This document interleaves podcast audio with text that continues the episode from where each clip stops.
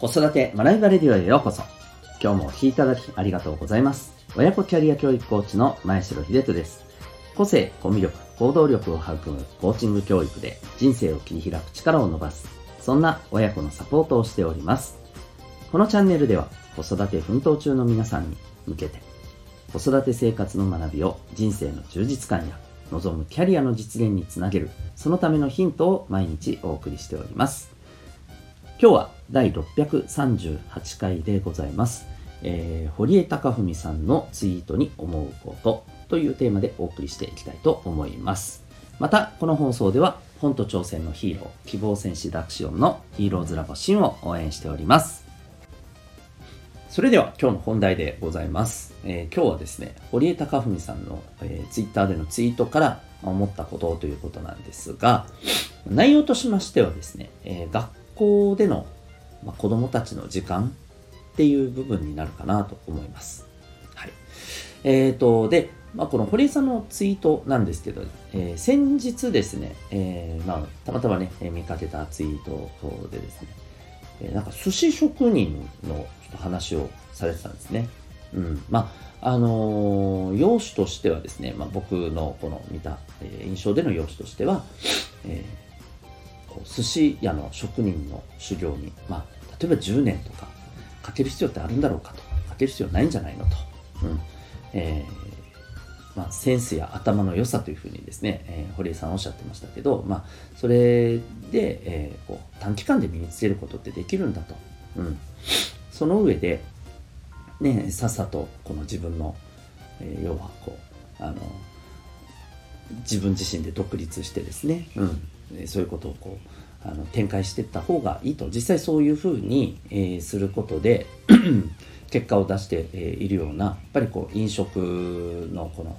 飲食業界でのこの動きがあると。そういうことをおっしゃっていたんですね。うん、でまあセンスと頭の良さという言い方がなんか堀江さんらしいなって感じなんですけど僕としては、うん、まあもちろんそれがあることが一番ね早いんだと思うんですけどもやっぱりどう過ごすかっていうところが重要なのかなっていうふうに僕は思ったんですよそういうふうに受け取ったんですよね。うん、つまり、えー、ただただ言われたことをこうねただやるこれやってれば、まあ、身につくんだよね、うん、あとはあの親方がいいって言うまでとにかくそれをやり続けようみたいな感じでやるのとですねやっぱりこ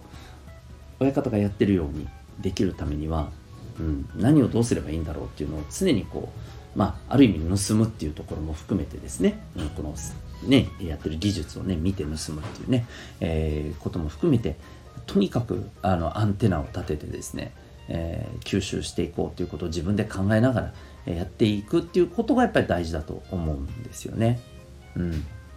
で翻ってですね、うん、例えばその不登校の問題に関してですよやっぱり学校にね、え行く行かないっていうところで、まあ、よく言われるのが学校に行かなくても、まあ、別にいいと。うん、なぜなら、ね、学校に行ったってそんなに何がどうなるんだみたいなね、あの、いう部分もあるじゃないですか。うん、学校に行かなくたって学べるみたいなところもあったりしますよね。うん。で、僕はやっぱりこの辺の話ともちょっとこう関連して思ったんですけど、なんかまあ学校に行く行かないとかっていう問題じゃないんだよな結局本質はと思うんですよね。うん。どう過ごすかがやっぱり重要なのかなと思っていて要するに学校に行っててもですね。うん。なんかやっぱりそこでまああの学んで成長するという観点で言えばですよ、うん、やっぱりそこでただ言われたことをね淡々とロボットのようにそれこそね、あの、ユタボンがロボットのようだとかね、言って、ね、もうあの、炎上したこともありましたけど、えー、まあそんな、あの、やっぱり、ね、受動的な感じでや過ごしていると、うん、やっぱりもったいないんじゃないかなっていうのは思うんですよね。うん。で、まあ、これは学校に行ってなくても同じように過ごしてたらやっぱりもったいないと思うんですよ。どっちにしてもですね。うん。ぱどう過ごすかっていうところが重要なのかなというふうに思うんですよね。まあ、何をするかも大事でですけれどもそれ以上にその何をするかの中身をどうどんな風にするかっていうとこだと思うんですよね。うん、ただ授業を受けるではなく、えー、どんな風にやっぱりこう考えながら、えー、こうね勉強してる内容と向き合うのかとか、うん、あるいは成績を取るということの意味っていうものをこうどう自分としては捉えるのかとかですね。こういったとこだったり、えー、あるいはまあ例えば学校に行けてない状態の方でもですねその時間をじゃあどんな風に過ごそうかと、うん、どんな風に過ごすことが、まあ、今の自分を充実させさらには、えー、今後の自分につながるような、えー、過ごし方になるのか、うん、こういったことをですねやっぱりこう考えてい、えー、くのが重要だと思います。そこにおいてですねやっぱりあのここは本当そうだなと思うんです。そういうところにおいて学校が全てっていうのはやっぱり違うと思うんですよね、うん、学校に、えー、通えないからもうあの将来にはつながらないっていうのはいやいやそうじゃなくてと、うん、どう過ごすかの問題であってそれは、えー、学校じゃないところでもやりようはあるという話だと思うんですよ。うん、そこをですね、しっかりとあの捉えていくことの方が重要だと思うんですよね。学校に行く行ってないの問題ではないと。僕は本質的にはそこじゃないかというふうに思います。はい。えー、まあ、どう過ごすかこれは大人に関しても言えることでではないかと思いますのでね、はいえー、一日一日ですね、えー、自分はどう過ごせたかな、今日はなんかこ